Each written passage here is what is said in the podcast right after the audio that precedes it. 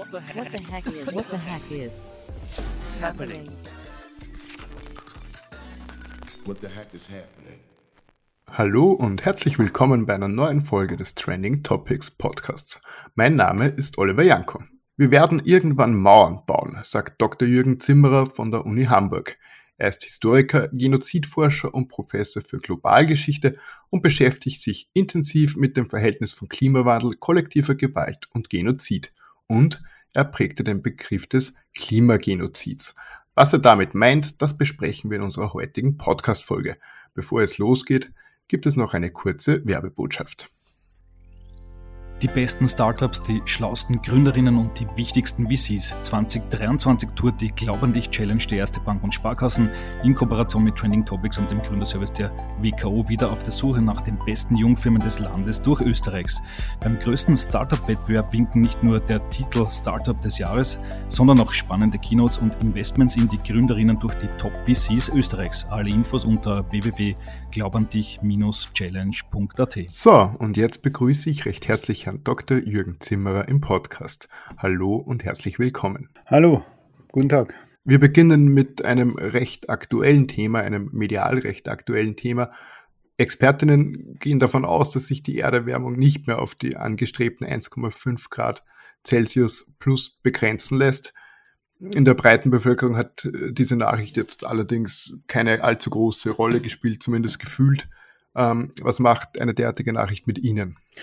Naja, also ich bin eigentlich fassungslos. Fassungslos, äh, dass man einfach so erklärt, die 1,5 äh, Grad kann man nicht einhalten und fassungslos, äh, dass da sich kaum jemand drüber aufregt und nicht jetzt überall irgendwie die Massendemonstrationen beginnen, weil man muss sich ja vorstellen, die 1,5 Grad, die, wenn man ein halten könnte, würden schon eine massive Veränderung quasi unserer, unserer Lebensweise mit sich bringen und unserer Lebensgrundlagen. Es ist ja nicht so, dass man sagt, also bis 1,5 Grad äh, Erderwärmung äh, spüren wir gar nichts, ist es unproblematisch und dann wird schwierig, sondern jedes Zehntelgrad Erwärmung bringt schon Probleme mit sich, bringt Kosten mit sich, bringt Opfer mit sich. Und 1,5 Grad ist das, wo man sagt, da kann man noch, noch halbwegs irgendwie auf diesem Planeten überleben. Und dass man einfach sagt, naja, jetzt gehen wir auf 2 Grad hin äh, und, und da sich nicht aufregt, ist, ist, ist also jenseits meiner, nicht meiner Vorstellungskraft als Historiker, der sich mit, mit den Abgründen der Geschichte beschäftigt, äh, ist meine Vorstellungskraft relativ breit, aber es macht mich eigentlich, eigentlich fassungslos. Wird auch falsch kommuniziert, dass ähm, eben dieser Aufschrei in der Bevölkerung nicht passiert? Naja, es wird, es wird mit Sicherheit, was heißt falsch kommuniziert von wem? Also es wird ja immer gerne gesagt, es sind dann die, die Wissenschaftlerinnen, die eben nicht äh, richtig kommunizieren, die das nicht rüberbringen. Das stimmt ja nicht. Also die Fakten sind ja da, die Fakten kann auch jeder wissen und jede wissen. Und es sind vielleicht dann die Medien, die es nicht so kommunizieren. Es sind einfach die Leute auch, die es nicht haben, wahrhaben wollen. Und man muss, glaube ich, auch davon ausgehen, dass wir tatsächlich auch eine ganz bewusste Irreführung der Öffentlichkeit haben. Es werden also, also ganz bewusst falsche Themen gesetzt, um, um sich über die, die, die wahre Dramatik äh, quasi unserer Generation nicht, nicht äh, damit auseinandersetzen zu müssen. Also ich weiß nicht jetzt genau, wie es in Österreich ist, in Deutschland wird dann gerne über den Genderstern äh, diskutiert oder über die angeblichen Woken oder sonst was. Da wird dann abgelenkt eigentlich davon, was, was wirklich, wirklich die herausragende Herausforderung unserer Zeit ist. Und das ist nun mal der Klimawandel oder die Klimakatastrophe. Klimawandel ist ja schon, ist ja schon eine Verniedlichung. Es ist ja die Klimakrise, ist eine Klimakatastrophe, auf die wir zusteuern. Warum wird von einem Thema abgelenkt, das letzten Endes ja alle betrifft? Die Idee, dass man als Einzelner, als Einzelne dem Klimawandel entkommen kann, ist ja, ist ja absurd. Naja, also ich, ich glaube, es hat mehrere Gründe. Das eine ist ganz klassische Lobbyarbeit, dass einfach die Industrien, die auf fossiler Energie basieren, einfach, einfach Ablenkungsfeuer liefern in, in, in der Diskussion. Das zweite ist, dass Politiker und Politikerinnen halt gerne ihr Klientel äh, schützen wollen oder dem auch nach Mund reden und eben kein Politiker gerne den Menschen Zumutungen eigentlich äh, serviert. Und drittens, glaube ich, ist es, dass einfach die Menschen in Europa es nicht wahrhaben wollen, weil wir einfach eine Geschichte haben, spätestens, also zumindest in Westeuropa seit 1945, das ja eigentlich ein unglaublicher Wohlstand ist, eine unglaubliche Bequemlichkeit, auch eine unglaubliche Verantwortungslosigkeit eigentlich war, wenn man sich anschaut, der, der, Bericht des Club of Rome ist 50 Jahre alt, da stand alles drin, was an Problemen kommt und man hat es einfach, einfach ignoriert. Und ich glaube, die Leute wollen es einfach, einfach nicht wahrhaben. Und dann gibt es noch einigen Leuten, denen ist es einfach egal, was nach ihnen kommt. Nach mir die Sintflut sozusagen. Mittlerweile müssen wir ja fast davon ausgehen, dass die 1,5 Grad äh, plus an Erderwärmung nicht zu erreichen sind. Ähm, es werden tendenziell eher die 2 Grad plus werden. Was würde das bedeuten für uns alle, insbesondere aber auch für die Flüchtlingsbewegungen? Also man muss ganz ehrlich sagen, diese, diese 1,52 Grad, das sind ja psychologische Marker. Ne? Es, ist ja, es ist ja quasi jetzt nicht, nicht äh, einzelne Umschlagpunkte, sondern je, äh, je, je höher man die Erderwärmung zulässt, desto, desto gravierender sind die Auswirkungen. Und was einfach unterschätzt wird, je später man mit den äh, Klimaschutzmaßnahmen beginnt, desto einschneidender, desto drastischer werden sie sein müssen. Das heißt, irgendwann wird es Maßnahmen geben. Das heißt, es ist auch mit unserem Begriff von Freiheit wahrscheinlich dann irgendwann nicht mehr vereinbar, weil wir einfach zu lange gewartet haben. Ein großes Problem ist tatsächlich eben die die äh, Migrationsbewegungen, die sich ergeben werden.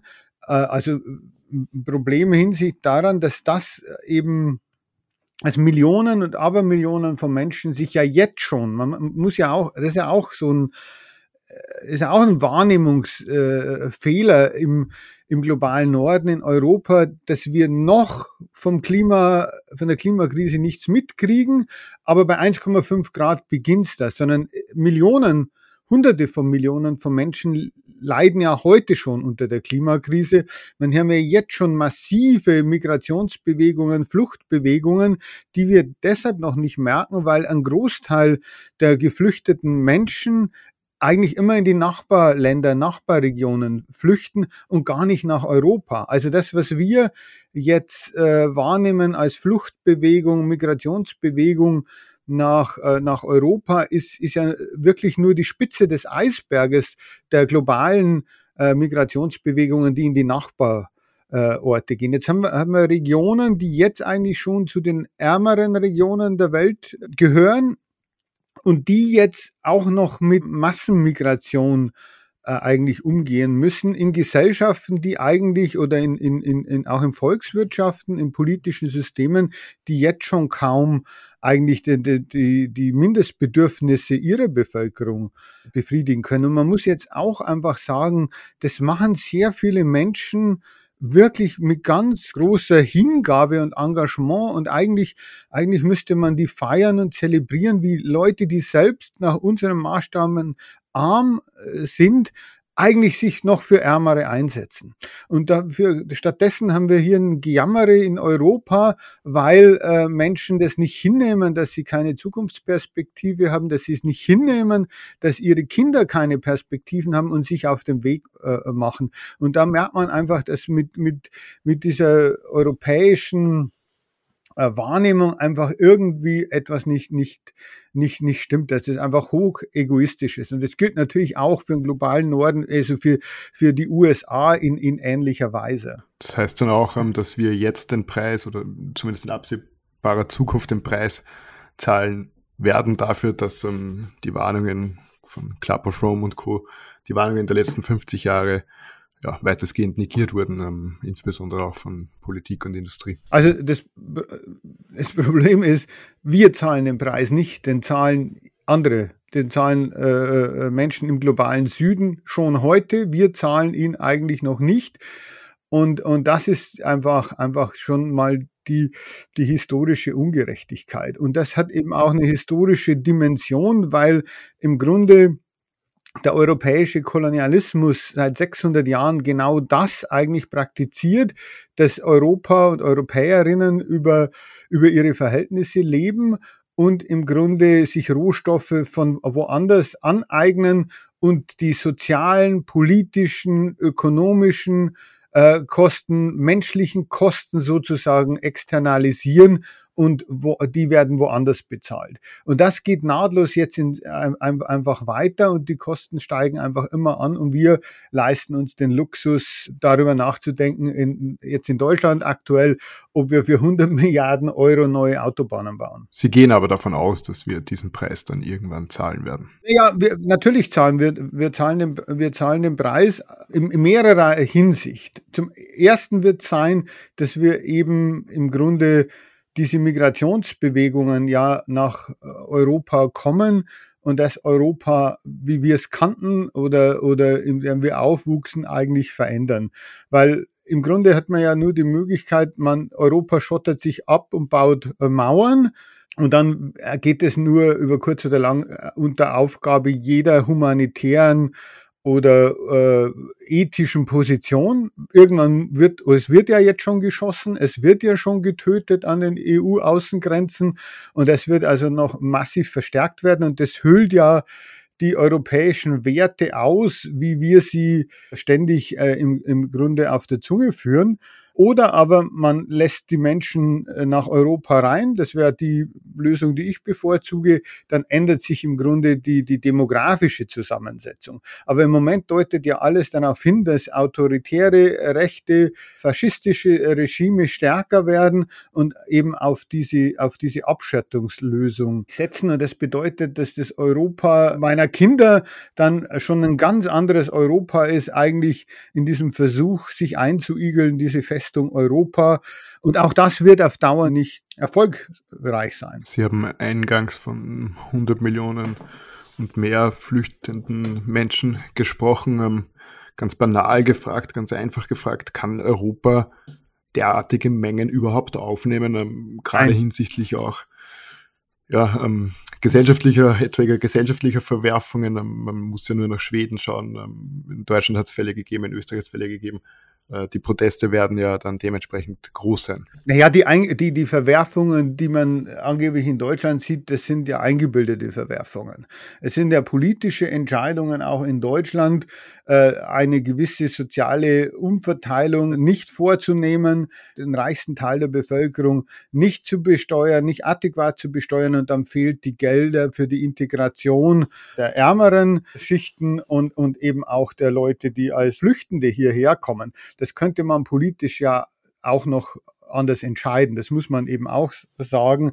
Das sind, das, das, das sind alles Konsequenzen einer, einer bestimmten politischen Entscheidung zu sagen, wir wollen, dass die Reichen immer reicher werden und wir, wir haben das Ziel der, der sozialen Gerechtigkeit und der Chancengleichheit einfach, einfach aufgegeben. Aber im Großen und Ganzen äh, stimmt es natürlich, es wird auf die Dauer eben äh, nicht möglich sein, alle aufzunehmen. Deshalb wäre eine zukunftsorientierte Politik eine, die wirklich auf globale soziale Gerechtigkeit setzt und sagt, wir müssen weg von unserem Raubbaukapitalismus, wir müssen weg von, von diesem Denken, Hauptsache uns geht's gut und müssen eigentlich neue Arten des globalen Zusammenlebens äh, finden, um zu sagen, damit alle eine Chance haben, in Sicherheit und in materieller Abgesichertheit und auch in Freiheit zu leben. Das Problem ist, dass wir genau gegenläufige Tendenzen haben und jetzt auch mit dem Ukraine-Krieg und mit diesen Auseinandersetzungen ja quasi wieder in so eine Blockauseinandersetzung reingeraten. Also genau das, das, das Falsche eigentlich tun, weil alle denken, man könnte sich im eigenen kleinen Bootchen noch retten. Und das wird nicht funktionieren. Ich wollte in eine sehr ähnliche Richtung argumentieren. Die Doomsday Clock steht relativ knapp vor ihrem allerletzten Glockenschlag, wenn man so will. Ähm, wir haben Konflikte rund um den Planeten. Das heißt, ähm, ja, so schön ihr Ideal auch klingt, am Ende ist es doch ein wenig utopisch, oder? Naja, es ist kein Ideal. Also das ist, es ist, es ist die äh, pure Notwendigkeit, weil jede Alternative einfach nur dystopisch ist. Zu sagen, man schottert sich ab und 400 Millionen Europäerinnen und vielleicht äh, die gleiche Anzahl US-Amerikanerinnen überleben und Milliarden von Menschen verhungern, verdursten, gehen zugrunde und werden sich selbst irgendwie kannibalisieren. Und irgendwann geht man ja doch auch hops, weil das Problem ist, man kann sich vor, vor, vor den Auswirkungen der Klimakrise nicht, nicht schützen, weil es sei denn, Sie sagen, also mein Ideal funktioniert nicht und ihr Ideal ist, dass irgendwie ein paar hunderttausend Menschen in irgendwelchen Bunkern äh, unter der Erde überleben oder auf irgendwelchen Alpengipfeln oder, oder so, wo, wo Superreiche dann sich dann ihre Refugien bauen. Aber so spaßig stelle ich mir das dann auch nicht vor, in irgendeiner Milliardärs- äh, Dorf äh, in Davos oder sonst wo zu sitzen, weil der Privatjet hilft auch nichts mehr, wenn man irgendwo mehr hinfliegen kann, weil es sonst nichts mehr gibt. Jetzt haben Sie die Klimatoten äh, bereits angesprochen. Das wäre dann, so wie ich es verstanden habe, im Einzelfall der Klimamord. Wann wird aus dem Klimamord ein Klimagenozid? Wie definieren Sie diesen Begriff? Also Klimagenozid meint ja jetzt eigentlich zu sagen, dass, äh, dass wir einfach durch, durch die Klimakrise ein Anwachsen an Gewalt einfach erleben werden. In den Regionen, die schon jetzt am stärksten von der Klimakrise betroffen sind, und ähm, das Argument, das ich und andere Kollegen und Kolleginnen aus der Genozidforschung vorgebracht haben, ist zu sagen, also gerade Genozid, das äh, Verbrechen, das die meisten Menschen als das schlimmste aller Verbrechen sind, auch das wird zunehmen in anderen Regionen. Und unser Anliegen war zu sagen, wir gehen immer davon aus, zu sagen, es gibt irgendwo Genozidverbrecher und Opfer und wir sind, wir sind irgendwie die Guten, die dann etwas helfen, sondern zu sagen, wenn wir unseren Lebensstil nicht ändern, in Europa, in, im globalen Norden allgemein, wenn wir nicht teilen, wenn wir nicht Wohlstand teilen, wenn wir nicht auf globale soziale Gerechtigkeit setzen, dann sind wir alle auch Genozidtäter. Darauf zielt es eigentlich ab zu sagen, wir können uns nicht zurücklehnen. Das sind unsere Entscheidungen, unsere Konsumentscheidungen, unsere politischen Entscheidungen und wir alle sind also nicht mal nur Bystander oder Zuschauer, sondern wir sind tatsächlich Täter, wenn wir nichts tun. Jetzt ist es ja leider so, dass unser Gespräch hier nicht alle Menschen erreichen wird. Ähm, dann gibt es noch natürlich diesen Faktor der kognitiven Dissonanz, der so oft angesprochen wird. In Österreich diskutieren wir als Beispiel über Tempo 100 auf Autobahnen. Wir bauen zwar vielleicht keine neuen, wobei wenn man Lober und Co. sich anschaut, dann auch das. Am Ende gibt es aber keine Einigung. Also die Bevölkerung ist sich nicht einig, die Politik zögert natürlich, Wählerstimmen. Sie haben es erwähnt, also es geht alles sehr behäbig, sehr träge voran. Was macht Sie denn noch optimistisch, dass wir diesen Wandel trotzdem schaffen? Also äh, kognitive Dissonanz äh, trifft es eigentlich ganz gut oder eben auch, da komme ich jetzt wieder auf das Thema Kolonialismus äh, zu, das zu einer gewissen mentalen Deformation in Europa führte, nämlich dass es immer gut ging. Also man lebte immer über die vereigenen Verhältnisse und es ging immer gut und deshalb glauben die Leute, es geht auch dieses, dieses Mal äh, äh wieder gut warum ich glaube, also erstens mal äh, muss ich ja Optimist sein. Wie soll man denn als Pessimist weiterleben und in diese Krise schauen? Und was natürlich sehr viel Mut macht, muss man sagen, ist ja eigentlich die jüngere Generation, die ja, hieß es ja immer irgendwie völlig apolitisch sei und egoistisch, die geht ja auf die, die, die Straße, die demonstrieren die demonstrieren ja auch, die haben das Problem äh, erkannt und das ist ja auch eine globale Bewegung. Also die Jugend der Welt wird hörbar und ist sich da einig und es wird einfach Zeit, dass, dass einfach die, die, die Generation, die versagt hat und das ist meine Generation im, im Wesentlichen, die Wohlstandsgeneration nach äh, dem, dem, dem Zweiten Weltkrieg, dass die einfach das anerkennen und nicht darauf beharren, dass wir immer noch die einzige Deutungsmacht haben, weil wir uns eingestehen müssten, dass wir versagt haben. Und ich glaube, das muss aber geschehen. Diese Generation hat versagt. Zumindest derzeit sitzt aber genau diese Generation noch an den Hebeln der Macht, wenn man so will. Ja, deshalb passiert ja auch nichts und deshalb wird, wenn dann was passiert, sehr viel drastischer sein müssen. Das heißt, die Leute, die jetzt Liberalität und Freiheit und, und, und auch Konsumfreiheit im, im Munde führen und verhindern, dass wir einsteigen in einen wirksamen Bekämpfung der Klimakrise, sind eigentlich die Toten Gräber und Totengräberinnen der Freiheit und des liberalen Systems und der offenen Gesellschaft. Das wird aller Voraussicht nach der größte Teil nicht mehr miterleben. Ja, weiß ich nicht, ob sie die nicht erfahren oder nicht. Es gibt ja viele Leute, die, die äh, auch sehr engagiert tätig werden. Ich glaube, man muss es nach außen tragen. Man kann die Jungen nur, nur unterstützen und zu sagen, jawohl, ihr macht es, das ist richtig, das ist wichtig und darauf hoffen, dass der Mensch doch ein vernunftbegabtes Wesen ist, beziehungsweise die Vernunft nicht nur für, für seine egoistischen Triebe einsetzt. Ich habe die ältere Generation jetzt gemeint, bis die Effekte dann spürbar werden, sind ja viele der Entscheidungsträger, die heute äh, aus diesen Jahrgängen sind, ja gar nicht mehr auf dem Planeten. Ja, also das ist, das ist genau das Problem. Das heißt, wenn wir heute radikal die Klimakrise bekämpfen würden, würden wir die Maßnahmen positiv in 30 Jahren spüren. Und das ist natürlich ein Zeithorizont, mit dem, dem die Menschen sehr schlecht umgehen, umgehen können.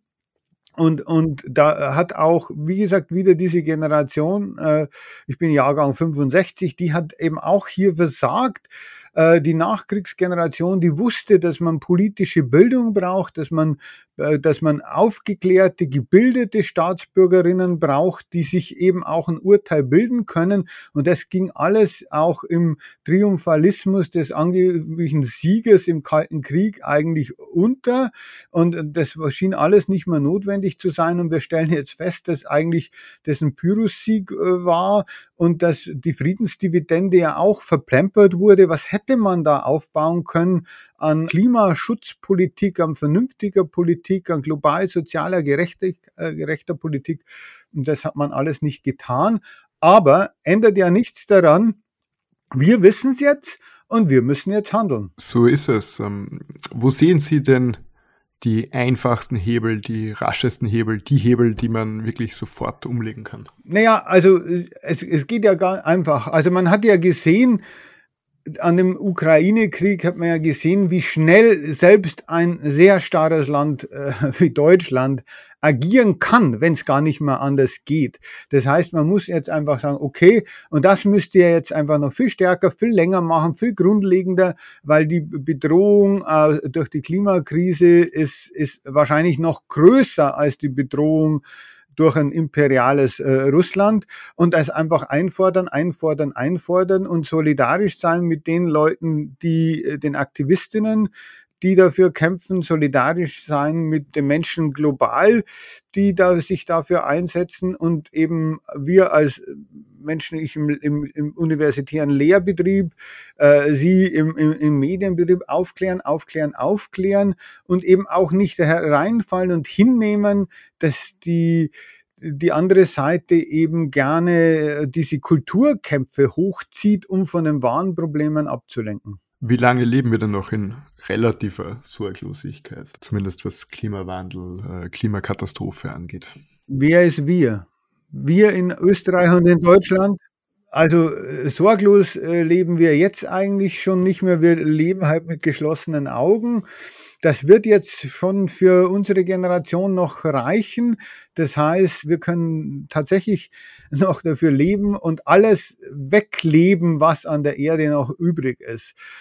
Ob es das wert ist, das ist die andere, das ist die, das, also auch fürs, fürs persönliche Wohlbefinden. Mir scheinen die Menschen, die so Freiheit als Konsumfreiheit begreifen und nur als Konsumfreiheit, gar nicht so glückliche Menschen zu sein. Das ist ein sehr interessanter Gedanke, wie ich finde. Wir sind am Ende unserer Zeit, also würde ich ihn hier einfach offen stehen lassen. Vielleicht denken auch unsere Zuhörerinnen und Zuhörer ein wenig darüber nach.